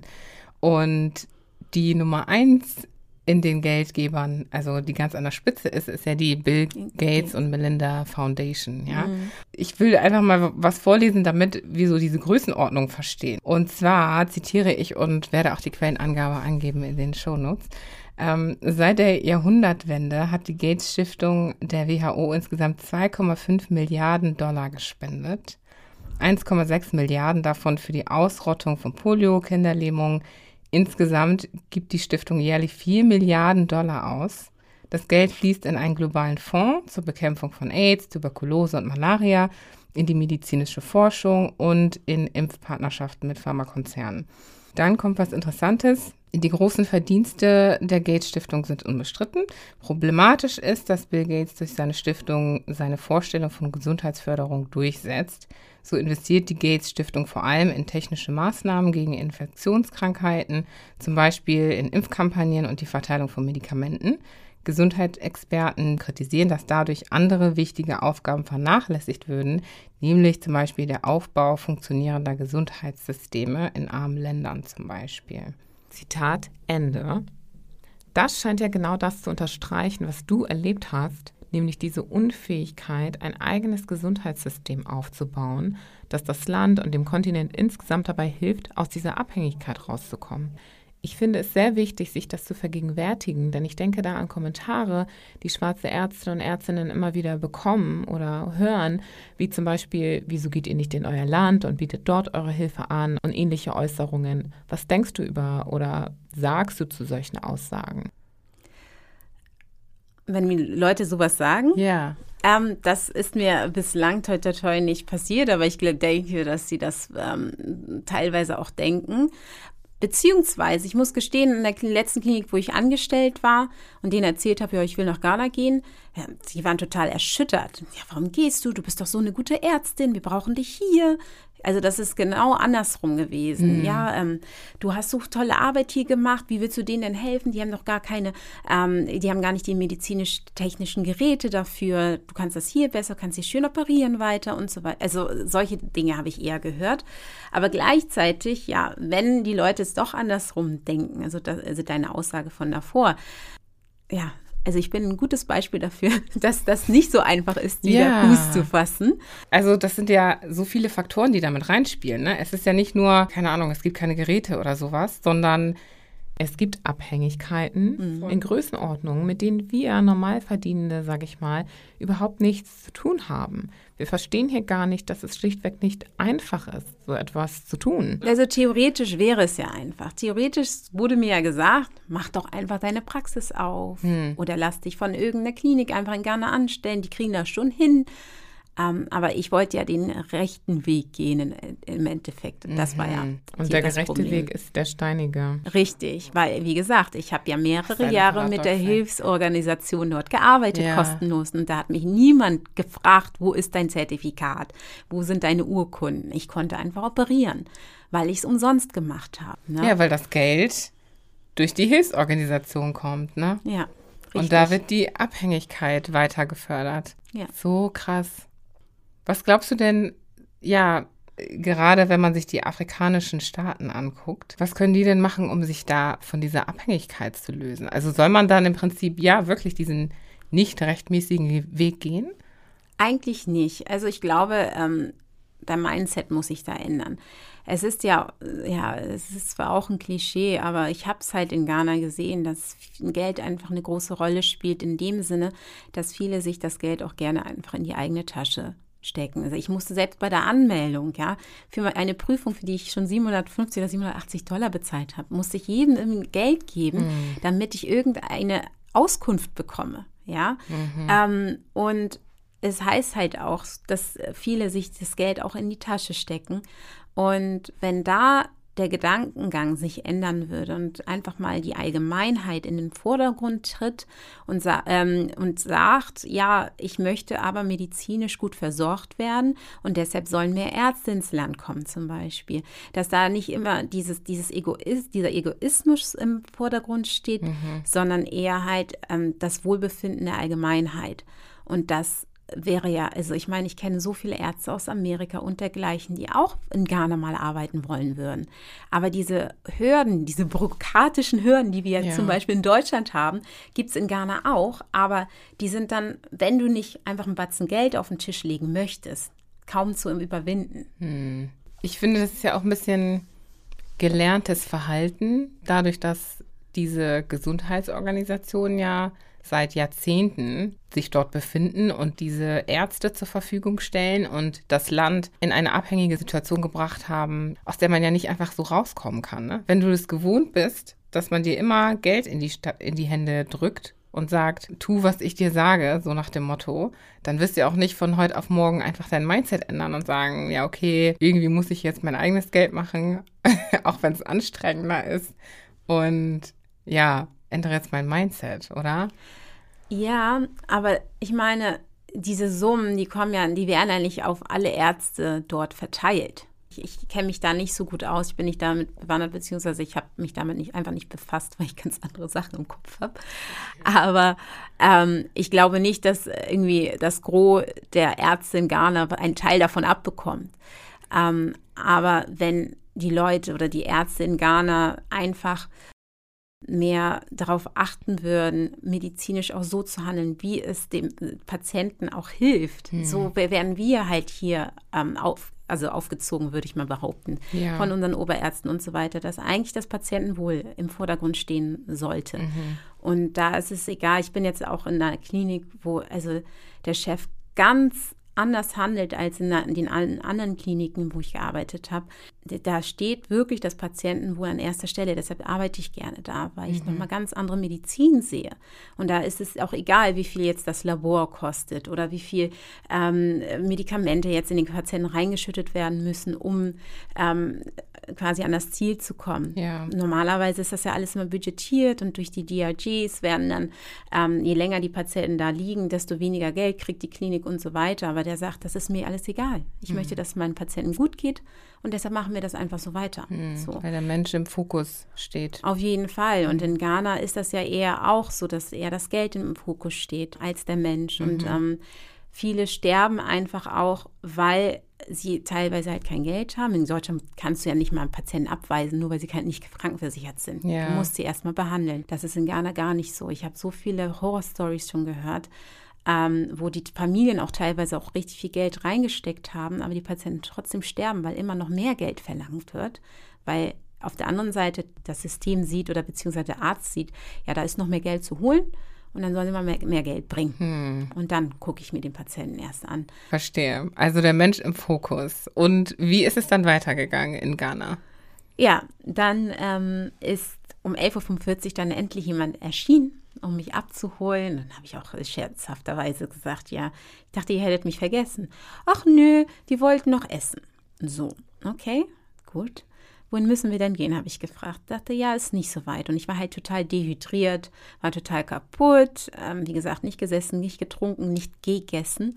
Ebenfalls nicht. Und dann ähm, sind wir dann zum Gebäude gegangen und dann sagt er plötzlich, ja, der Fahrstuhl ist leider kaputt, ähm, wir müssen zu Fuß gehen. Sag ich, ja, okay, in welchen Stockwerk müssen wir denn? Sechster Stock. Und wie bitte? Egal, ich habe meine Klappe gehalten, war immer noch freundlich. Oh, ja bin da hinterher gestapft, echt fünfter Stock, sechster Stock, komm dann oben an und neben, in der Nähe des Raumes, wo ich geprüft werden sollte, ging dann plötzlich die Fahrstuhltür auf und zu. Leute stiegen ein und aus. Und ich gucke den Herrn an und sage, ähm, ich dachte, der Fahrstuhl funktioniert nicht. Und ich stand einfach mal viereinhalb Stunden draußen in der Sonne, mhm. bin erschöpft. Oh ja, genau das hat er gemacht. Oh Gott. Und das ist das, was ich meine, Steine in den Weg legen. Oh, wow. Ja? Ähm, naja, Oh Gott, das muss ja so frustrierend gewesen Super sein. Super frustrierend, wirklich richtig frustrierend, wo ich dachte, hey, ich komme einfach nur, ich will in meine Heimat, ich möchte hier ein ja. bisschen was machen, möchte hier arbeiten. Man kann auch so viele Sachen einfach lernen, weil die kommen gar nicht an die Möglichkeiten ran, wie die Leute hier in Deutschland haben oder in anderen Ländern, wo ich gearbeitet habe, weil einfach die Mittel fehlen und ich glaube, so kann man aber auch nochmal ganz andere Medizin lernen und deshalb wollte ich immer wieder zurück nach Ghana für wenigstens ein, zwei Jahre dort arbeiten, mhm. um zu gucken, wie macht man denn Dinge, wenn man nicht die ganzen Möglichkeiten hat und ähm, was kann man denn daraus, aus, ähm, so Konsequenzen daraus ziehen im Endeffekt. Naja, dann saß ich in der Prüfung, hatte zwei Prüfer, die haben sich vorgestellt und dann haben sie mir halt Fragen gestellt. Der zweite Prüfer ist dann plötzlich nach 10, 15 Minuten, sehe ich, wie er einschläft. Der sitzt direkt vor mir. Und er schläft einfach ein. Und ich, ich starre ihn an. Die saßen halt ähm, nebeneinander und ich starre den Schlafenden an und der, der wach ist und mir gerade die Fragen stellt. Ja, was gucken Sie ihn denn an? Warum sind Sie nicht äh, aufmerksam? Ich rede gerade mit Ihnen. Und ich denke, hallo, Entschuldigung, ich sitze in meiner Prüfung, da schläft der eine Prüfer. Ja. Egal. Dann hat er mir Fragen gestellt und ich glaube, jeder dritte Satz war, ja, wir sind hier nicht in Deutschland, wir machen das nicht so wie in Deutschland, sage ich, Entschuldigung, ich habe hier mit englischen Büchern gelernt, von, mit den Büchern, die auch ihre Studenten sogar äh, benutzen und ihre Ärzte. Ähm, das hat nichts mit Deutschland zu tun, mhm. ähm, aber ich merke, dass sie da so ein bisschen voreingenommen sind. Mhm. Ja? ja, wie können Sie mir das denn unterstellen? Und ähm, egal, die Prüfung war dann zum Glück nach einer Stunde um. Nach der Prüfung habe ich dann gefragt, ja, okay, was ist denn das Ergebnis? Mhm. Weil ähm, in Deutschland ist das halt so, nach der Facharztprüfung ähm, gehst du zehn Minuten raus und dann kriegst du dann ja. deine, deine, dein Zertifikat, wenn du bestanden hast und wenn nicht, dann nicht. So. Naja, dann sagt er, ja, Sie müssen warten. Sie rufen, rufen Sie mal beim Prodekanat an. Sag ich, okay, wann soll ich denn anrufen? Sagt er, ja, versuchen Sie es einfach. Ich war Keine dann, Zeitangabe. Nö, nö. Ich war dann ähm, noch drei weitere wow. Wochen in Ghana, habe wirklich jeden zweiten Tag da angerufen. Erstmal freudig, erstmal, wenn jemand überhaupt ans Telefon geht. ähm, und dann hieß es immer so, nee, wir müssen, Sie müssen warten, Sie müssen warten. Sag ich, ja, worauf soll ich denn warten? Ich meine, da waren zwei Prüfer, die haben mich geprüft, die haben sich was aufgeschrieben und ich möchte nur das Ergebnis wissen. Mehr ja. will ich gar nicht. Ja, Sie müssen wissen, das wurde mir aber erst nach, gesagt, nach zwei Monaten hin und her telefonieren. Ja. Sie müssen wissen, dass ähm, irgendwie neue Members of Board gewählt werden müssen und vom Staat quasi installiert werden müssen, die dann, obwohl sie nicht bei meiner Prüfung waren, darüber entscheiden, ob ich jetzt äh, ähm, quasi den Titel tragen darf oder nicht. Oh Gott, das ist ja echt wie im schlechten Film. Ne? Ja, und dann habe ich gesagt, ja, okay, es sind jetzt auch schon zwei Monate vorbei. Ähm, wie lange muss ich denn noch warten? Heißt es, dass wenn in zwei Jahren niemand irgendwie instated wurde, dass ich dann immer noch nicht weiß, was man prüfen muss? Ja, das heißt genau das. What? Oh also, Gott, also okay. at this point, da hätte ich wahrscheinlich schon gesagt, okay, ich, also. Ja, ja, ich war ja äh, zu dem Zeitpunkt wieder in Deutschland. Ich war drei Wochen, habe ich noch dahin mhm. telefoniert und war auch zwischendurch okay. mal bei denen im Büro. Aber dann zu dem Zeitpunkt, wo die, wo die es mir gesagt haben, war ich schon wieder in Deutschland zurück, dachte, egal. Ich werde jetzt nicht ähm, mehr darauf warten. Mhm. Ähm, dann hatte ich irgendwann, ich glaube nach sieben Monaten, weil dann sind zwischenzeitlich immer Freunde von mir vorbeigegangen, die in Ghana waren, weil wie gesagt, es ist schwierig, die am Telefon zu erwischen. E-Mails ja. werden nicht beantwortet. Ähm, und dann wurde mir jetzt äh, zwischendurch zugetragen, ja, ähm, wahrscheinlich, selbst wenn Sie die Prüfung äh, bestehen, müssen Sie nochmal ein Praktikum kostenfrei für mindestens neun Monate in einer der Krankenhäuser machen. Also du Ich werde nicht bezahlt, unbezahlt. Ha. Mhm. Mhm, als Fachärztin. Und da habe ich nämlich gesagt, nee, wisst ihr was? Oh, ja. Ich schenke euch das Ganze, ich mache das nicht mehr mit. Mhm. Ähm, und selbst wenn ich dieses Vorhaben noch in Erwägung ziehe, was ich eigentlich noch machen möchte, ähm, wie gesagt, wahrscheinlich irgendwie in den nächsten Jahres oder so, werde ich so machen, wie die weisen Menschen, die ich auf meinem Weg kennengelernt habe, mir gesagt hatten. Elina, vergiss es mit der Prüfung, mach einfach deine Praxis auf, da kommt eh hm. eh keiner kontrollieren. ja, ich meine, wenn die Strukturen ja gar nicht existieren, damit überhaupt kontrolliert wird, ne, was willst du dann da auf dem richtigen Wege machen? Ne? Weil das sind ja irgendwie substanzlose Praktiken dann, also wenn ja, du durch diese Prüfungen und so weiter gehen musst. Das bringt ja am Ende dann nichts, ne? Vielleicht nee. ändert sich das ja, bis du das nächste Mal. Das Vielleicht Mal ändert sich das Ganze und ja. äh, ich hatte halt Angst, dass wenn ich irgendwie am ähm, Anfang irgendwie zu arbeiten, du willst ja auch keine negativen Konsequenzen davon ziehen. Du kannst auch ja. theoretisch als äh, Imposter äh, irgendwie abgestempelt werden und dann, selbst wenn du äh, dann irgendwann eine Prüfung machen willst, dann sagen sie, nee, du hast einfach illegal gearbeitet, deshalb darfst du nicht. Das, ja. Ich kenne die Konsequenzen halt nicht. Ne? Ähm, deshalb hatte ich mich den Schritt nicht äh, gewagt äh, zu gehen, aber Oh Mann, krass. Ja. Und wie war das für dich dann hier anzufangen zu praktizieren? Also, wie war deine Erfahrung hier als Ärztin, als du offiziell angefangen hast? Ja, also ich war, ich bin sowieso ein relativ entspannter Mensch und ähm, es bringt mich sehr wenig schnell auf die Palme, so muss ich das sagen. Und Was bringt dich wenig schnell auf die Palme? Nee, sehr wenig bringt mich schnell ah, auf die Palme. Okay. Also mhm. ich bin mhm. sehr entspannt eigentlich. Okay. Ähm, und als ich anfing zu arbeiten, da habe ich außerhalb Hamburg gearbeitet, so 80 Kilometer oder so ist das entfernt. Ähm, bin dann halt gependelt, weil eine Freundin dort bereits gearbeitet hat. Die meint, ja, das ist toll, das ist in der Nähe von Hamburg. Ich hatte aber auch leider nicht wirklich geguckt, wo genau das ist. Und ähm, aber es hat mir dann gefallen, als ich dorthin kam, um ähm, mich vorzustellen. Und ich sagte, ja geil, ich fange jetzt da an. Und sie war halt da. Das ist immer ganz gut, jemanden zu kennen, der ja. dich in die Strukturen einweist und dir ein bisschen helfen kann, wenn da irgendwelche Probleme sind. Und ja, dann habe ich dort angefangen zu arbeiten. Und weil es halt ähm, außerhalb Hamburg war, Hamburg ist ja ein Konglomerat von unterschiedlichen ähm, Menschen und Kulturen und dergleichen. Und da ja. war es weniger so. Ähm, die waren schon überrascht, mich zu sehen. Man hat, sieht das ja äh, den Menschen teilweise an. Und ähm, es waren halt sehr viele ältere Leute, die dort gewohnt haben. Ähm, hier oft genug hört man, ja, sie sprechen aber super gut Deutsch oder ähm, ja, einmal hat eine Patientin, da hatte ich irgendwie 20 Minuten ihr die, die äh, Diagnostik und Therapie erklärt, was wir vorhaben mit ihr. Und sagt sie, ja, ja, das habe ich verstanden, wann kommt denn der Arzt? Ich so, okay, ja. Dann habe ich ihr nur gesagt, ja, der kommt später. Und da ist natürlich gar keiner mehr gekommen, aber ähm, das hat sie dann gecheckt, als ich das nächste Mal, also am nächsten Tag vorbeigekommen bin, um sie für die OP abzuholen. sie, ja, Sie waren die Ärztin, oder? Und ich so, ja, ich habe mich auch als solche vorgestellt, mhm. aber sie wollten nicht hören. Den sagst du das dann so direkt ins Gesicht? Ja, ja? natürlich. Also, okay. Aber es stört mich, es ist ja, es ist ja nicht Boshaftigkeit, weshalb ja. die das machen. Das ist einfach mhm. Ignoranz, also mhm. pure Ignoranz. Mhm. Ähm, und, und, du nimmst das dann auf die humorvolle Art. Ja, also was nützt es denn, dass ich mich aufrege und mhm. die Patientin aufrege? Sie hat ja, sie hat auch einen Grund, warum sie im Krankenhaus ist. Da muss mhm. ich sie jetzt nicht anfangen zu belästigen mit solchen Dingen. Das wahrscheinlich hätte sie das gleiche auch gemacht, weil ich bin halt, ich bin nicht relativ jung, so als Ärztin eingestiegen. Ich war, ich habe meinen Abschluss gemacht, da war ich 24, mhm. war ein Jahr dann nee, gar nicht, 25, genau. War dann ein Jahr, nämlich, genau, war ein Jahr dann unterwegs in der Welt und war dann 26. Aber Black Don't Crack sah halt viel jünger aus.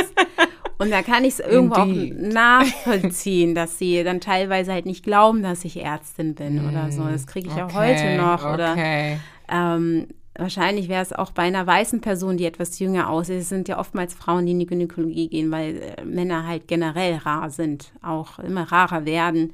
Ähm, ich glaube, in allen äh, Disziplinen. Ähm, und, äh, Ist das so? Okay. ja.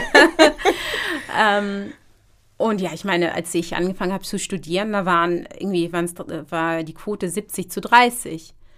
Ähm, An Frauen. Frauen. Frauen 70, Ach. 30 Prozent Männer. Oh, wow. Also es gab so viele Männer einfach mal. Wow. Quasi zwei Frauen auf einen Mann. Das ist nicht viel. Hm. Ähm, ja, und ähm, ich höre es auch von anderen Freundinnen, dass sie halt teilweise äh, ein bisschen unterschätzt werden. Mhm. Da habe ich mir da jetzt keinen großen Kopf drüber gemacht. Das heißt, du, du sagst, ich bringe wenig auf die Palme. Dich hat also grundsätzlich nie sowohl im, als Ärztin als auch als ganz normale schwarze Person oder Frau im Alltag etwas so auf die Palme gebracht, dass du sagtest, boah, das, das werde ich jetzt anders regeln? Ähm, kommt drauf an. Also ich glaube, ich bin verletzlicher, wenn es, wenn Leute mir etwas antun, mit, also die ich liebe. Mhm. Da bin ich verletzlicher. Das heißt aber nicht gleich, dass ich auf die Palme gehe, aber da spreche ich Dinge sofort an. Ich kann nichts unausgesprochen lassen, weil wenn ich es nicht rauslasse, ähm, ja, werde ich total unruhig, in Anführungsstrichen. Mhm. Ähm, wenn mir jemand sagt, ja, wann kommt denn der Arzt? Ja, toll. Also die Person, ich kenne die nicht und die meint es nicht böse. Warum soll ich mich aufregen? Vor allem, ähm, die Person lebt ihr Leben einfach weiter und ich bin diejenige, die sich aufregt. Also es wird ja nichts an ihrem Verhalten unbedingt ändern. Die sind ja auch ja. nett. Also sie waren nicht gehässig. Das war jetzt ja. nicht boshaft, so wie ich vorhin gesagt habe, mhm. gemeint. gemeint. Ähm, und im Alltag, also passieren dir grundsätzlich Hast du, sammelst du Alltagsrassismus-Erfahrungen? Also ich kann mich nur an einen Vorfall erinnern, aber das war auch nur nach unserem Vorgespräch, mhm. ähm, wo mir mhm. quasi über eine Freundin gesagt wurde, dass ich nur eingestellt wurde, weil ich Idina Fechtner aufgeschrieben habe, also einen total deutschen Namen ohne Foto. Und dann, als ich zum Vorstellungsgespräch kam, ähm, war die wohl überrascht, ähm, mochte mich aber und hat mich dann eingestellt. Das war in der Klinik. Ähm, das war aber als, das war ein Studentenjob, das war jetzt nicht ein Job als Ärztin. Und ähm, die hat, also die hatte ihr dann halt gesagt, ja, hätte sie gesehen, dass ich schwarz bin, hätte sie mich definitiv wahrscheinlich nicht eingeladen. Ähm, aber als ich dann da war und ohne Foto halt ähm, mich vorgestellt hatte, mochte sie mich und hat mich dann eingestellt und hat es nie wieder bereut. Soll wahrscheinlich als Kompliment gelten, ist es natürlich nicht. Kompliment? Ähm, Wie könnte man das als Kompliment? Ja, naja, dass sie mich ja so sehr mochte, dass sie trotz ihrer Aversion gegenüber dieser schwarzen Hautfarbe ja. mich ja trotzdem angenommen hat mhm. oder eingestellt hat. Mhm. Aber okay. ähm, ich habe ich hab das danach habe ich gekündigt. Ich glaube, ich war zwei Wochen später bin ich gegangen. Echt? ja, weil ich dachte, hey, ich kann immer einen Job kriegen. Und wenn du eigentlich, also ich hatte sie gefragt und meinte sie, nee, das war gar nicht so gemein, so wie die Deutschen immer gerne zurück, einen, einen Rückzieher machen, ja. ähm, ich hatte sie ja darauf angesprochen, die Lina, die ich ja bin. Aber ich dachte, nee, ey, ähm, so sie hat, ich naja, ich will auch nicht so viel Tamtam -Tam machen, weil oftmals ist es so, genauso wie dieser, bei dieser Arbeitgeberin, ähm, ist es ja so, dass sie vielleicht gar keinen Kontakt zu Schwarzen haben, ihren, ihre Vorurteile haben und dann bist du die einzige Schwarze, die auf die, die sie überhaupt treffen in ihrem Leben oder die, mit denen sie irgendeinen Kontakt haben. Und ähm, dann versuche ich halt dieses Bild nicht also ich versuche die Vorurteile zu verwerfen. Und wenn mhm. ich dann äh, äh, Tamtam -Tam mache oder irgendwie Radau und äh, viel, äh, nicht Aufmüpfigkeit, aber einfach ähm, mich aufrege, dann bestätigt es eigentlich das Klischee, was sie von Schwarzen haben mhm. könnten. Mhm. Und deshalb habe ich einfach gesagt, ich habe einen neuen Studentenjob, ich gehe. Mhm. So. Mhm. Ähm, ja.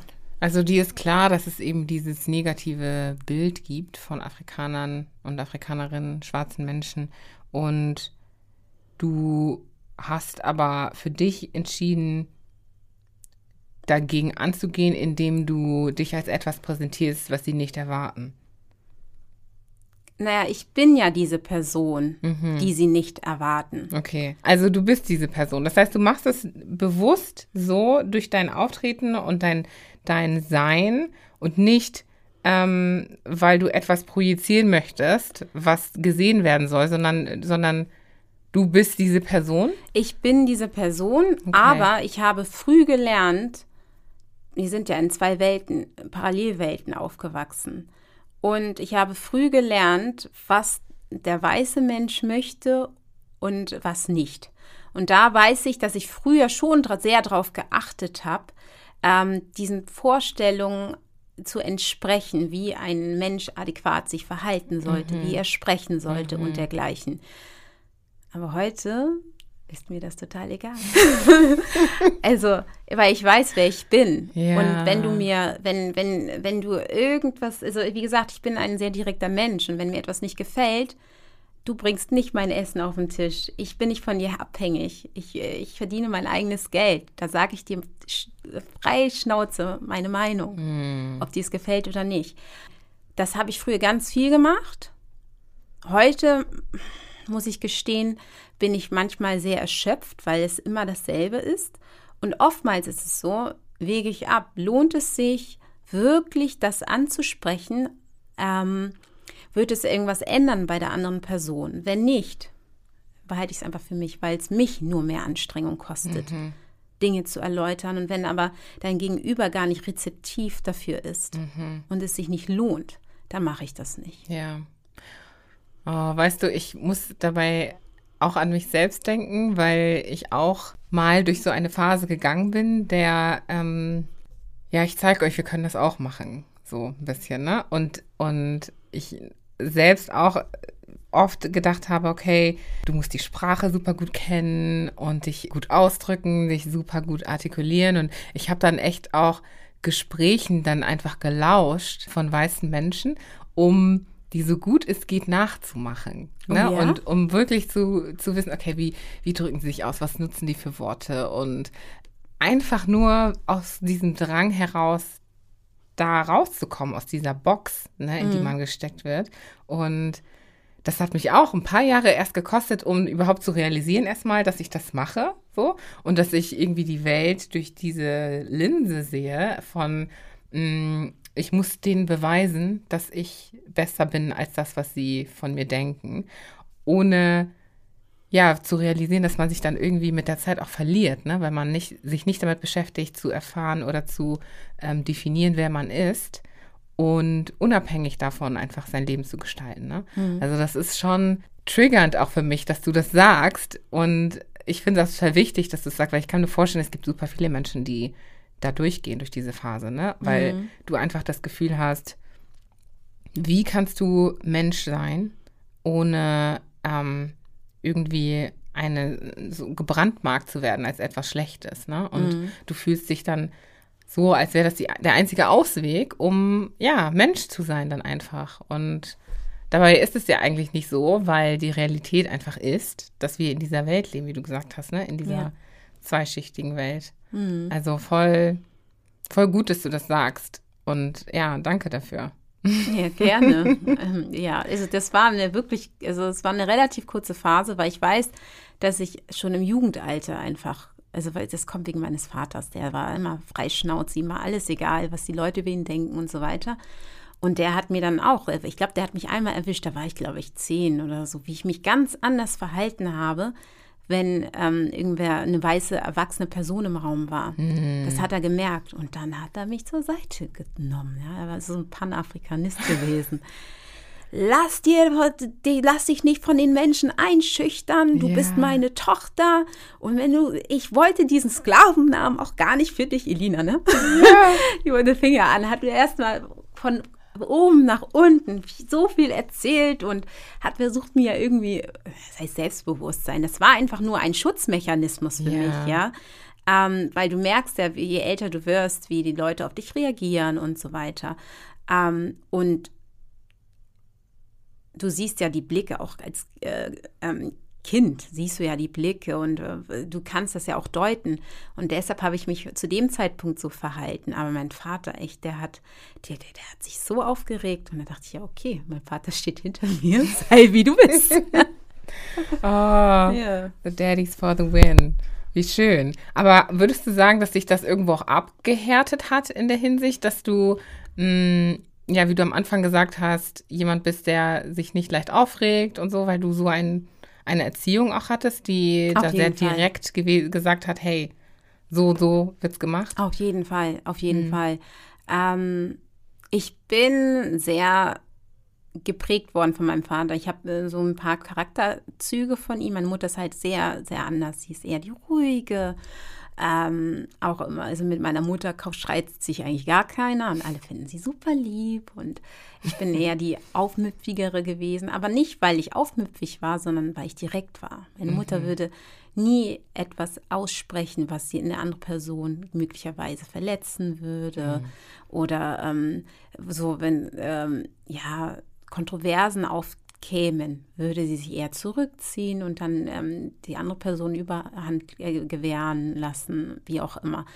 Aber ähm, ich denke, wir alle lernen, sei es jung oder alt. Und wenn du mit 60 irgendwas Falsches sagst oder machst ähm, und du offen dafür bist, sollte man es auch ansprechen, damit auch du in deinem hohen Alter oder in deinen jungen Jahren ähm, dich ändern kannst, um ein besserer Mensch zu werden. Ja. Ne? Und ich sage nicht, dass ich, also ich bin überhaupt nicht perfekt. Ne? Ich liebe es, wenn Leute mich kritisieren, einfach weil ich dazulernen kann. Mhm. Und ähm, ich merke, wie ich auch die ganze Zeit durchs Leben laufe, um Neues zu lernen. Ich höre Leuten so gerne zu, weil man immer viel dazu lernen kann, mhm. egal wer es ist. Ne? Also, ja. keine Ahnung, ich bin auch so viel durch die Welt gereist. Vielleicht bin ich deshalb entspannt, weil ich so viel sehe, wo alle anderen ähm, sich aufregen und das läuft schief, jenes läuft schief und das ist nicht so, wie ich möchte. Hey, chill. Also, es kann viel schlimmer gehen, weißt du? Also, und trotzdem ist es, also, es ist alles gut, auch wenn es jetzt schlecht ist. Du mhm. kannst dein Leben immer wenden, so, also zum Besseren. Und ähm, vielleicht bin ich deshalb sehr entspannt, weil ich schon von klein auf viel gereist bin. Meine Eltern haben dafür gesorgt, dass ich wirklich immer unterwegs war mit meinem, mit meinem kleinen Bruder primär, weil mein großer Bruder halt, das war ein großer Abstand, ne, zu yeah, dem. Yeah.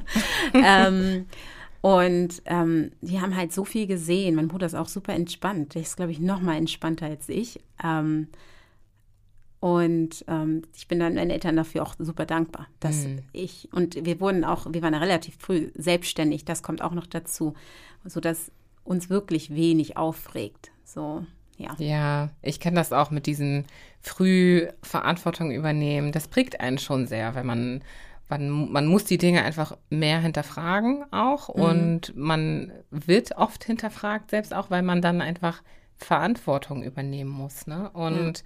man muss sich zweimal überlegen, ob man diese Entscheidungen oder Schritte dann wirklich machen möchte. Ja. Ähm, ja, das prägt einen schon sehr. Was treibt dich denn grundsätzlich an als Menschen, einfach ja dein Ding zu machen?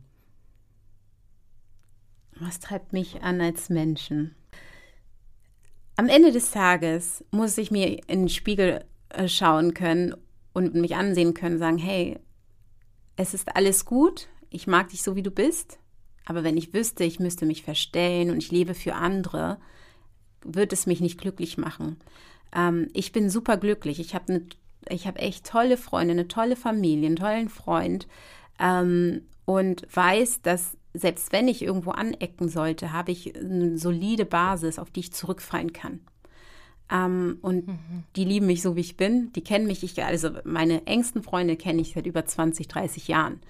Mhm. Ähm, und selbst wenn ich die nicht hätte, aber ich bin froh, dass ich euch habe, ähm, bin ich halt, äh, unsere Familien sind sehr eng miteinander aufgewachsen. Also meine Cousinen ähm, haben bei uns geschlafen wöchentlich, wir so im Turnus quasi. Wir sind alle zusammen verreist. Ich, die, meine Cousinen sind wie meine Schwestern. Mhm. So.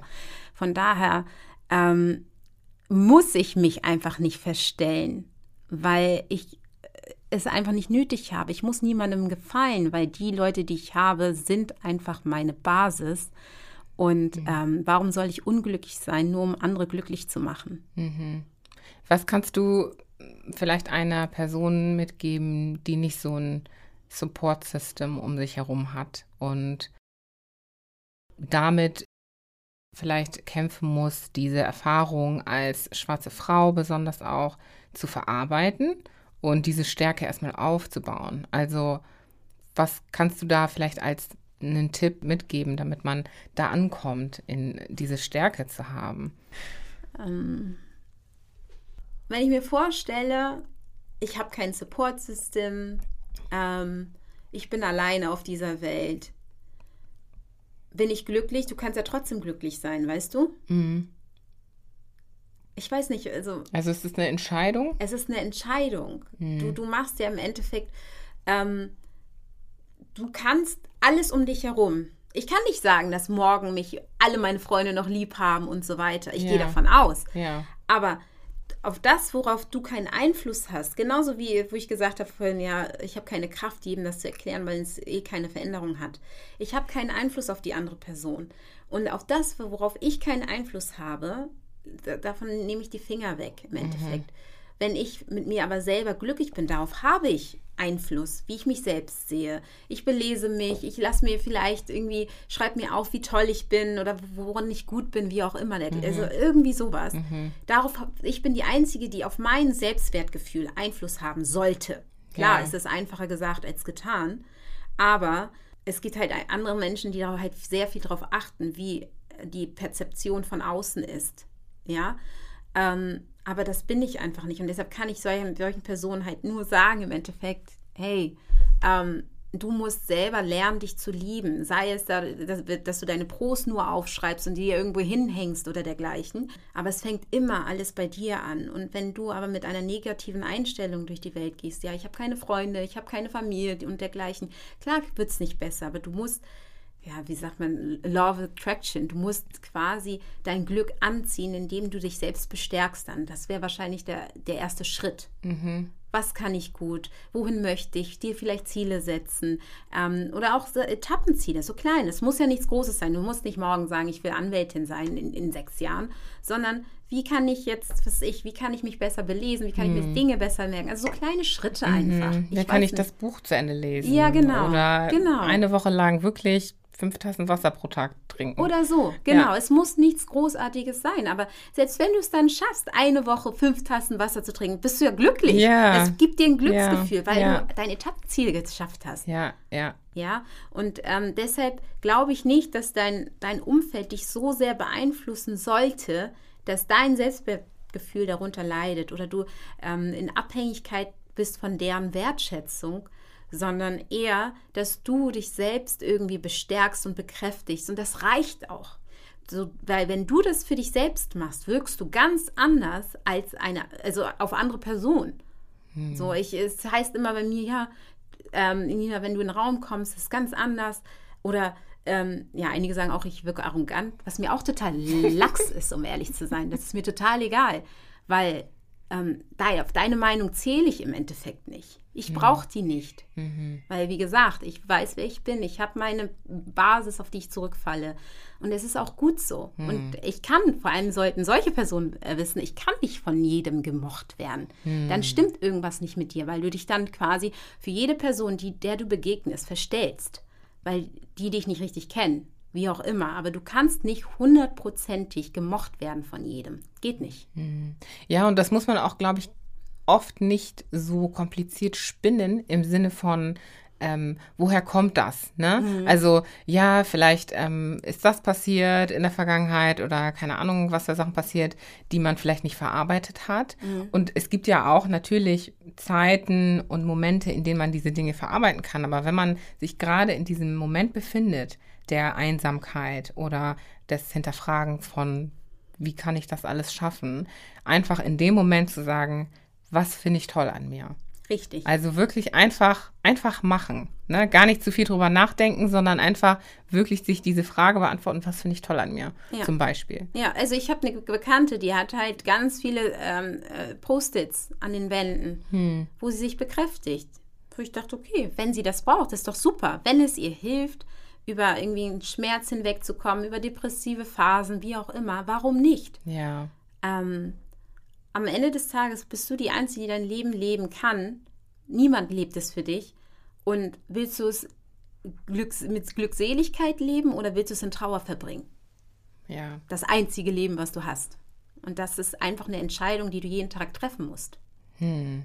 Ja, finde ich echt sehr, sehr stark. Also auch dieser Aspekt von, was kannst du kontrollieren? Ne? Ja. Was ist wirklich in deinem Einflussbereich? Genau. Und wenn man sich das, wenn man sich wirklich mal umguckt, dann merkt man, hey, man hat eigentlich ziemlich viel Einfluss auf das eigene Leben. Ne? Ja. Und oft auch mit den kleinsten Dingen, die man gerne übersieht. Mhm. Ich weiß noch, ich hatte, als ich mal eine Phase hatte von, oh Gott, was kann ich denn und was sind meine Stärken und so weiter. Dann habe ich einfach Leute, Leuten gefra Leute gefragt, sei es Freunde oder Kameraden in der Schule oder so, und gefragt, hey, was findest du eigentlich gut an mir? Mhm. Was sind so die drei besten Dinge an mir? Oder auch Geschwister. Und ich glaube, oft merkt man, wenn man wirklich mal um sich herum guckt, man hat irgendjemanden, gibt es immer die man fragen könnte. Mhm. Und selbst wenn es dann wirklich niemanden gibt, gibt es so viele Ressourcen online. Ne? Mhm. Es gibt ja auch Menschen, die sind selber durch diese Dinge gegangen und hatten niemanden und haben das dann irgendwie geschafft und teilen das mhm. und wie sie es geschafft haben. Da kann man sich hinsetzen und einfach recherchieren. Ne? Es gibt ja. wirklich viele Möglichkeiten, wenn man, wenn man es wirklich will. Ja. Auf jeden Fall. Und selbst wenn, du kannst ja auch potenziell auch, ich weiß, es ist sehr verpönt unter den äh, Schwarzen, aber theoretisch eine Psychotherapie. Einfach mhm. nur jemanden, wenn du denkst, du kannst dich niemandem anvertrauen, ein Psychotherapeut hört genau. dir immer zu. Ja, ja. deren Job. Der ist deren Job. Und dann gibt er dir Tipps, wie ja. du vielleicht irgendwelche Schritte in die Wege leiten kannst. Das ist wie so ein Sozialarbeiter, denke ich, stelle ich mir mal vor. Weil ich weiß noch, im Studium, da, hat, da kam eine Statistik raus, dass 50 Prozent aller Ärzte zum Psychotherapeuten gehen. Und, Ach was. Und während wow. des Studiums habe ich halt so, du machst halt Praktikas und so und dann weiß ich noch, dass ich äh, einmal eine Ärztin gesehen habe, die dann plötzlich zusammengebrochen ist und geheult hat. Und dann dachte ich, ne, so will ich niemals enden. Ne? Das war halt, wie gesagt, ich wollte halt nie als Ärztin wirklich arbeiten. Ne? Aber ich glaube, ähm, die Zeit hat mich halt geprägt im Sinne von, ähm, weil ich der Mensch bin, der ich bin, ist das okay, dass ich jetzt doch als Ärztin arbeite. Mhm. Ähm, es macht mir auch super viel Spaß, seltsamerweise. es macht mir wirklich so viel Spaß, dass ich wieder in die Klinik zurückgegangen bin. Ja, was, was macht dir besonders viel Spaß? Naja, am Ende des Tages, bei mir ist es so, in meinem Job siehst du Resultate.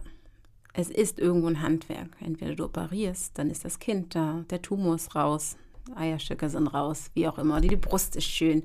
Du hast ein Resultat am Ende. Ja. Ähm, selbst wenn du nur in Anführungsstrichen irgendwie in der Geburtshilfe arbeitest, bringst ein gesundes Kind auf die Welt. Die Patienten sind glücklich. Ähm, du kriegst einfach immer positives Feedback. Und das ist ein super schönes Gefühl, wenn du weißt, okay, du hast jetzt, kannst nach Hause gehen, du hast Dinge vollbracht und es ist einfach gut. Schön. Richtig schön. Und hörst du heutzutage noch, dass du besonders bist, weil du eine schwarze Ärztin oder schwarze Gynäkologin bist? Hast du diesen Überraschungseffekt noch? Ja, habe ich. Wobei ich das ähm, teilweise super unangenehm finde. Ähm, einfach weil, ja, ich, ich weiß gar nicht, wie ich das sagen soll. Es ist unangenehm einfach, weil ich denke, dass das Normalität sein sollte, schwarze Ärzte irgendwo auf der Welt zu sehen, in Deutschland zu sehen, wie auch immer. Und ich kenne auch genug schwarze Ärzte. Ich habe während des Studiums ähm, mit einigen halt studiert. Ähm, zwei davon sind noch sehr gute Freunde von mir geworden. Die sind bis heute halt noch regelmäßig in Kontakt. Ähm, aber dieser Wow-Effekt besagt ja im Endeffekt, dass es so wenig präsente Ärzte gibt, dass du etwas Besonderes bist. Ich fühle mich aber nicht als etwas Besonderes, weil ich denke, dass das jeder erreichen kann und mhm. es keine Besonderheit sein sollte. Mhm. Ähm, oftmals, also ich habe das auch äh, ganz oft gemacht, dass wenn irgendjemand mich gefragt hat, ja, was machst du? Sag, ja, ich bin Krankenschwester oder so, weil es super unangenehm ist, weil sich dann alle nach dir umdrehen oder ähm, also statt zu sagen, du bist Ärztin, sagst du, du bist Krankenschwester. Krankenschwester. also du, du spielst das dann runter. Ich spiele es runter, ja. weil ich die Reaktion kenne. Ja. Und das ist halt in manchen Situationen ist es total unangenehm für mich. Ich bin stolz drauf, ja, aber einfach nur, weil es mir Spaß macht und nicht, weil es ein Titel ist. Mhm. Ähm, weil ich brauche das nicht. Und ähm, ich, es ist manchmal halt so, dass dann nicht nur einer sich um, es spricht sich dann rum und dann will jeder mit dir sprechen. So ähm, wie ich zum Beispiel im Podcast. und deshalb äh, sage ich, sag ich dann halt was anderes, weil ja. Äh, ja, also ja. Ja, aber wir machen das, wir haben dieses Gespräch, damit es normal wird. Ja, ja, ja richtig, richtig. Ja, ich kann das total nachvollziehen. Dann spielst du halt diese äh, Dinge manchmal runter und hoffst, dass es irgendwann anders wird? Oder machst du dann noch andere Dinge proaktiv? Auf der einen Seite bist du Ärztin, ja, eine schwarze Ärztin. Es ist leider noch so, dass es einen Wow-Effekt gibt. Auf der anderen Seite möchtest du aber auch, dass es zur Normalität wird. Das heißt, man muss dich ja aber auch sehen, damit das zur Normalität wird. Ja, mhm. es ist einfach so. Aber nutzt du das auch in deiner Arbeit als Mentorin zum Beispiel? Du bist ja bei FOGG, mhm. auch Mentorin. Nutzt du das auch da, um dann diese Normalität einzubringen? Ähm, ich nutze das eher weniger. Ähm, einfach weil FOGG äh, unterschiedliche Projekte macht. Ich habe zwar auch ein Mentee, aber sie ist nicht mein Mentee, weil ich Ärztin bin, sondern einfach, weil ich eine gestandene Frau bin, mhm. ähm, die ihr was beibringen kann, die sie ein bisschen leiten kann. So. Ähm, mein Arztdasein ist in, bei FOGG eigentlich zweitrangig. Ich kümmere mich um die Projekte, ich kümmere mich um die Finanzen, ich bin ähm, äh, eine Mentorin, ähm, aber dass ich Ärztin bin, ist eigentlich nicht so wichtig. Wir haben, ich habe mit einem Kollegen, mit einem Freund von mir, habe ich ähm, mal so, ähm, so einen Health Workshop oder so ein Health Seminar gemacht ähm, über Adipositas. Wir wollen noch einige andere Dinge ähm, medizinisch quasi in die Wege leiten. Philipp ist ja auch Radiologe, dass wir halt irgendwie mal zwischendurch was für unsere Eltern erzählen, weil die sind ja eher weniger belesen, was so Erkrankungen angeht. Und wenn man dann ab und zu mal so vierteljährlich äh, so quasi so ein kleines Seminar macht oder ähm, ähm, ja, eine Präsentation ist das, glaube ich, sehr hilfreich für einfach unsere Community. Aber per se ist mein ärztliches Dasein wirklich nicht wichtig. Hm. Wer steht da in der Verantwortung, um diese Normalität zu fördern und auch zu fordern? Also ich denke, ich kann halt nur von, aus meinen äh, Jahrgängen berichten. Ich denke, wir waren zwar wenig, aber es gab uns. So in meinem Jahrgang hatte ich noch, ähm, äh, ich muss gerade ausrechnen, vier andere Schwarze. Okay, von 400 Leuten ist das wenig, ja. Ja, schon. Ja. Ähm, aber es gab ja über mir welche und es gab, kam nach mir welche auch. Mhm. Also äh, wir im Gros sind wir gar nicht so wenig, aber wir sind nicht präsent. Ich weiß nur noch, dass die über mir ähm, halt sehr verhalten waren. Die haben gar nicht mal miteinander gesprochen, weder mit mir noch untereinander, also in einem anderen Jahrgang quasi. Ja. Ähm, was ich sehr schade fand, weil wenn ich jemanden sehe, wird er ja. gleich gepackt, ne? Und dann äh, macht man irgendwie äh, ein Bündnis und ja, mhm. wir schaffen das schon gemeinsam irgendwie. Was halt jetzt zum Beispiel mit äh, meinem anderen Kollegen passiert ist, halt der aus meinem Jahrgang, äh, mit dem ich noch so viel Kontakt habe. Und ähm, das fand ich halt super schade, weil mhm. wir sind doch da, wir wissen, wir sind wenig. Auch generell, kannst du ja auf alles beziehen. Wir, sind, wir wissen, wir sind wenig. Warum hilft der eine dem anderen nicht einfach? So. Mhm. Ähm, ich habe dann früher in der Schule auch Nachhilfe den Jahrgängen unter mir gegeben, weil ich das als meine Verpflichtung angesehen habe, dass die auch weiterkommen. So, was, es macht doch gar keinen Spaß alleine da oben. so, ähm, und deshalb glaube ich, und selbst wenn und diese anderen Ärzte, von denen ich spreche, die gibt es ja, aber du siehst und hörst nichts von denen. Die haben sich total abgeschottet. Aber ich glaube, das ist auch das Problem, was wir haben. Das ist das, was ich vorhin zu dir meinte. Ähm, ich habe das Gefühl halt, dass die sehr, sehr darauf bedacht waren, nicht aufzufallen, gerade weil sie schwarz waren mhm. und ähm, sich deshalb auch nicht mit Schwarzen assoziieren wollten, obwohl wir alle Medizin studiert haben. Die waren zwar ein, zwei Jahrgänge über mir, nichtsdestotrotz waren die super, super verhalten und die wollten, wenn du sie angeguckt hast, haben sie gleich weggeguckt irgendwie. Mhm. So, die wollten so sehr sich anpassen, sich assimilieren, da so reinpassen oder von den Deutschen akzeptiert werden, so hatte ich das Gefühl, dass sie nicht mal irgendwie Augenkontakt, Blickkontakt zu dir mhm. herstellen wollten. Mhm. Ja, was ich super mhm. schade fand. Aber ähm, das ist wahrscheinlich auch Erziehung, das ist Charakter und dergleichen. Ja, und vielleicht auch so ein bisschen Coping-Mechanism. Ne? Auf jeden Weil Fall. Man, wenn man halt die einzige Person ist und ständig auffällt und sich denkt, oh Gott, oh Gott, man hätte eh schon die ganzen Einflüsse des Lebens und dieses Studium und keine Ahnung, Sachen, die man im Aufwachsen hat und dann auch noch das Schwarzsein.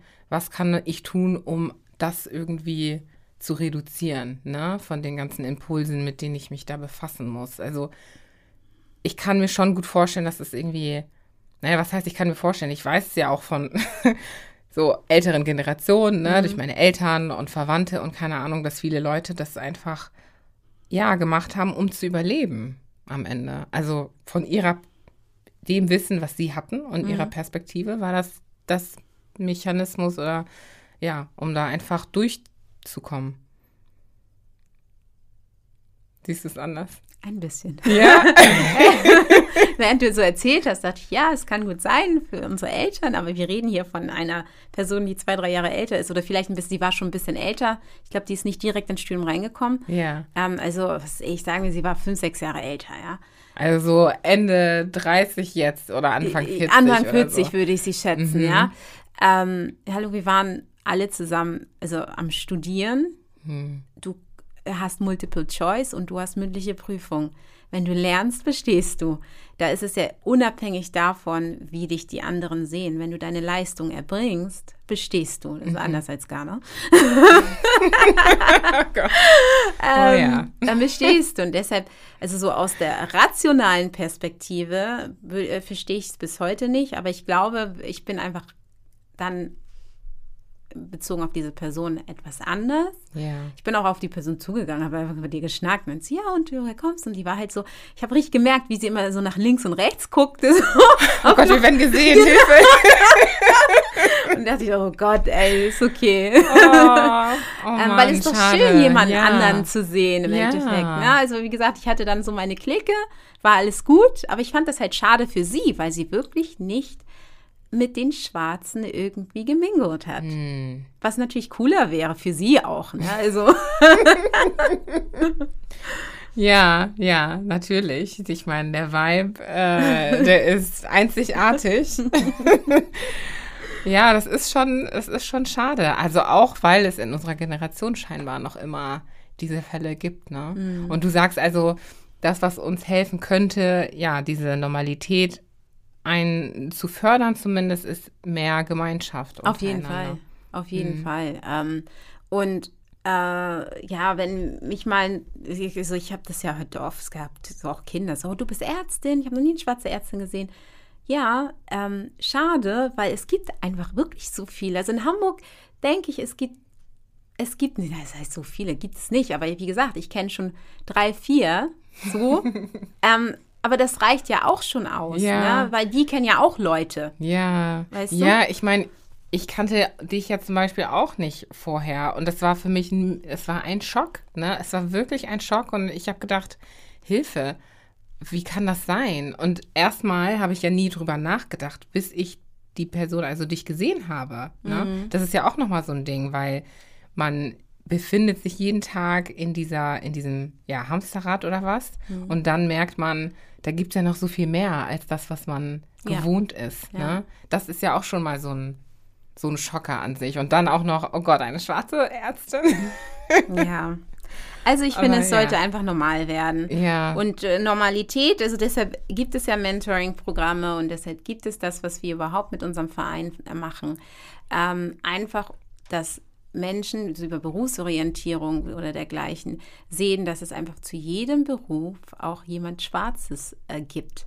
Also wir, wir, achten auch wirklich darauf, dass die dann erzählen oder an unseren Messen teilnehmen, dass ich äh, schwarze Polizisten sind, schwarze Juristen oder wie auch immer, schwarze Handwerker, aber dass man wirklich weiß, hey, es gibt diese Leute. Und es ist auch äh, richtig schön zu sehen, wie die Kinder sich daran erfreuen, den Fragen mhm. stellen können. Wie hast du das denn gemacht und war es schwierig für dich? Einfach nur ein Gegenüber zu sehen, das aussieht wie sie selber. Ja. Und das genau da angekommen ist, wo sie vielleicht mal hinwollen. Mhm. Und ähm, das ist eigentlich das Schönste daran. Und ich glaube nicht, dass das ähm, schwierig ist.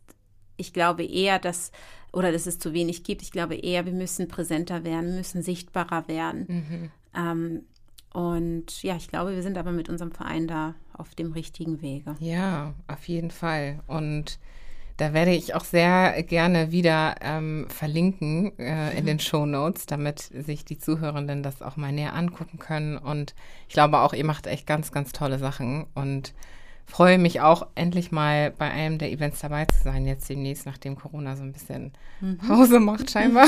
ja, Pause ist gut, genau. ja, genau. Habe ich bewusst gesagt, man weiß ja nie, ne? Ja. Mm, also, Elina, wir kommen jetzt auch zum Ende unseres. Gesprächs. Also, es hat super viel Spaß gemacht, aber natürlich müssen alle guten Dinge zum Ende kommen. Aber nicht ohne die Blitzfragen. Daher werden sie dir jetzt auch gestellt. Legen wir mal los. Mhm. Secondhand oder neu? Kommt drauf an. Aber mhm. ähm, Secondhand liebe ich auch. Ja, mhm. okay. iOS oder Android? Oh, was für eine Frage. iOS. Oh, really? okay. Kann ich unterschreiben. Du oder ich? Du. Aha. Okay. Das ist mal das Ding mit diesen Blitzfragen, ne? Da kommen keine Nachfragen. Also sollen keine Nachfragen kommen, aber interessant. Von außen oder von innen? Von innen. Kapitalismus oder Kommunismus? Kapitalismus. Und zu guter Letzt, Afrikanerin oder Deutsche? Ich bin Afrikanerin. Okay. Vielen, vielen Dank, Elina. Vielen Dank. Es hat super viel Spaß gemacht, wie ich schon gesagt habe. Und ich habe so viel gelernt.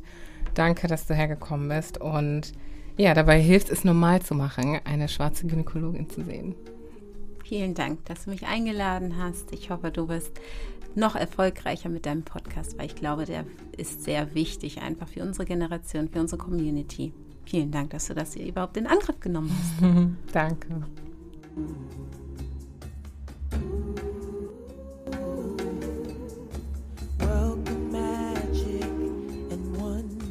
Eine ambitionierte, selbstsichere Frau, die nicht nur weiß, was sie vom Leben will, sondern auch, wie sie dieses Leben gestalten und sich das holen kann, was sie braucht, um in ihre Ziele zu kommen. Ich feiere das ja immer wieder, so bewusst lebende Menschen und besonders Frauen zu sehen, die mit einer Selbstverständlichkeit ihr Frau und Menschsein einfach leben unabhängig davon, was andere über sie denken mögen. Elina sagt, ich habe darauf Einfluss, wie ich mich selbst sehe. Von allem anderen nehme ich die Finger weg.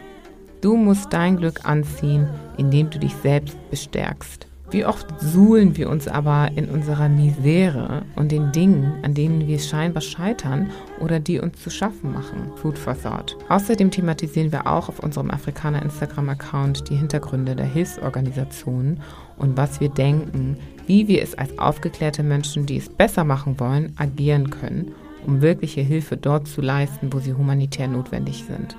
Denn an Elinas Beispiel können wir sehen, dass es wirklich sehr, sehr große Steine gibt, die einem in den Weg gelegt werden und es ja Kräfte im Hintergrund gibt, die da wirken und diese Dinge nicht einfach machen. Ich freue mich auf eure Kommentare oder euer Feedback zu den Inhalten, die wir dort teilen und danke euch auch diesmal fürs Zuhören. Teilt diese Folge mit eurem Netzwerk und bleibt gespannt. Bis zum nächsten Mal bei Afrikaner.